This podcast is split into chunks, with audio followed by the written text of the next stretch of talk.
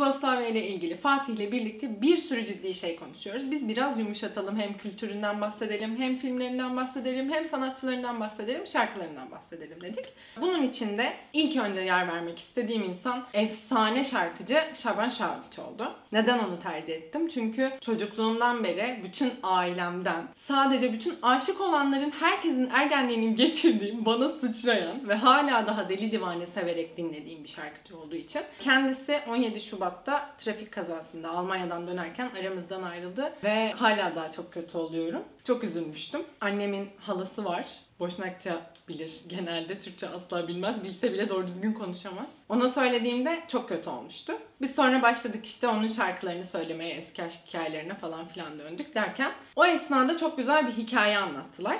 Biraz sonra o hikayeden bahsedeceğim. Önce bir Şaban Şahiç kimdir'den bahsedeyim. Dediğim gibi efsanevi bir şarkıcı, sanatçıydı. Sırbistan, Hırvatistan, eski Yugoslavya, yeni Yugoslavya aklınıza gelebilecek her Balkan ülkesinin unutulmayan sanatçılarından biri. 6 Eylül 1951'de Şabatis'te doğuyor. Yoksul bir ailenin çocuğu. Ablası daha çok ilgileniyor. Annesi oyuncak satıyor. Babası işte piyango bileti satarak geçimini sağlamaya çalışıyorlar. Zaten sesinin mükemmel olduğu 10-13 yaşlarında ortaya çıkıyor. Diğer taraftan bir de spora çok ilgisi var. Bu konuda çok yetenekli. Futbol ve boks üzerine gidiyor daha çok onlarla uğraşıyor. Bir gün amcası diyor ki sen müzikten daha çok para kazanırsın ve acayip derecede saygı duyuyor. İşte karşı koy- koyamıyor bir şekilde ve gidiyorlar. Bir gün meyhanenin artık kahvehanenin birinde başlıyor şarkı söylemeye. İlk şarkısı da Yablanice Povijaju oluyor. Bununla birlikte kariyeri başlıyor denebilir. Çünkü bu şarkıları söyledikten sonra gerçekten çok fazla insan dinlemeye geliyor.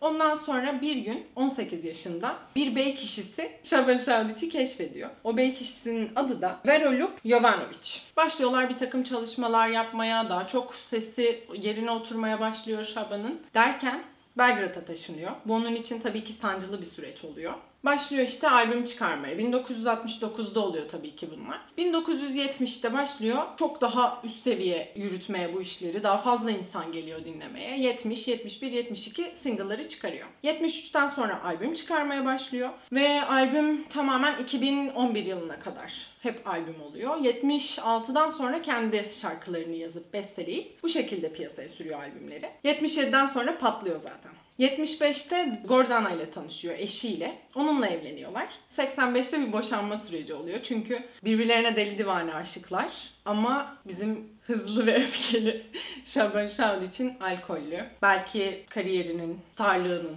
gerektirdiği e, bir aksiyon, bir atraksiyon oluyor hayatında ve bir yerden sonra Gordana bunlara katlanamıyor. Bir gece Şaban eve yine alkollü geliyor ve 3'te geliyor. Normalde 12'yi biri falan böyle çok şey yapmıyormuş geçirmiyormuş. Gordana ablamız kapıyı açıp ağlamaya başlamış. Burada beni etkileyen esas hikayeye geliyorum. Bu hikayeyi 17 Şubat 2019'da dinledim. Ne placi duşo diye bir şarkısı var. O şarkıyı o gece yazmaya başlıyor. O gece birden ağzından dökülüyor. Gordana kapıyı ağlayarak açıyor. Neden eve bu saatte geliyorsun diye yeniden bir patlama etme vesaire derken Şaban Şahiç başlıyor söylemeye. Ne placi duşo doçi popon.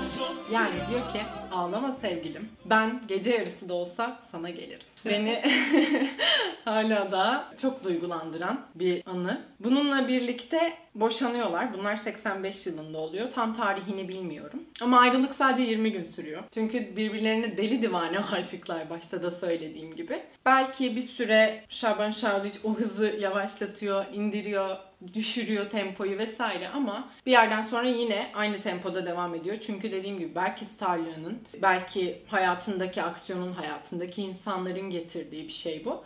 Ki kendisi de öyle söylüyor. Ama sonuç itibariyle hanımcılık bir kızındır arkadaşlar. Nitekim öyle oluyor gibi. 2011'den sonra biraz duruluyor. Sonrasında biraz duruluyor. Albümlere ara veriliyor. Yine hani bir single bir şeyler çıkıyor elbette ama böylelikle hayatını düzene koymuş oluyor. Gordana da eşine yazdığı bir şarkı bu arada. Gordana'dan bu arada 3 tane çocuğu oluyor. Ilda, Sanela ve Mihailo. Şaban Şavliç Sırpların arasında hayatını devam ettiriyor. Annesi bu arada Sırp, babası Müslüman bir aile yapısına sahip. O, o şekilde büyümüş. Şaban öldükten sonra babasının Müslüman olmasından dolayı şöyle bir isteği olmuş. Beni babamın olduğu mezarlığa gömün. Orası Müslümanların mezarlığı. Bu isteği kabul edilmemiş. Nedeni belki ortada ama bir nedeni de gerçekten Sırpların ya da bölgenin onu esas Belgrad'da sanatçıların, yıldızların, büyük devlet adamlarının bulunduğu bir mezarlık var. Oraya Şaban Şauliç adının kazınmasını istiyorlar. Bir yer, biraz da o yüzden oraya gömülüyor. Şabat'a gömülmüyor. Ama babasından dolayı gerçekten bunu vasiyet ettiğini biliyoruz. Yerel medyanın belli bir kesimi bunu yazdı, belli bir kesimi yazmadı. Çocukları da bunu paylaştılar. Biri kızgın, biri değildi. Kızları da bu arada biri biri Müslüman, biri Sırp'la evli yanlış hatırlamıyorsam eğer. Bu şekilde bir hayat. Yani karmaşalı mı artık kargaşalı mı meçhul. Sırplara çok saygısı var. O şekilde yaşıyor hayatını. Vasiyeti gerçekleştirilmemiş yine de.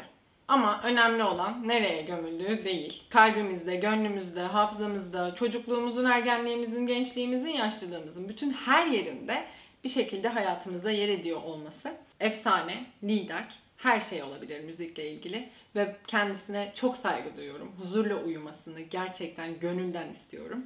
Ve bugünkü bölümü de bu şekilde bitiriyorum.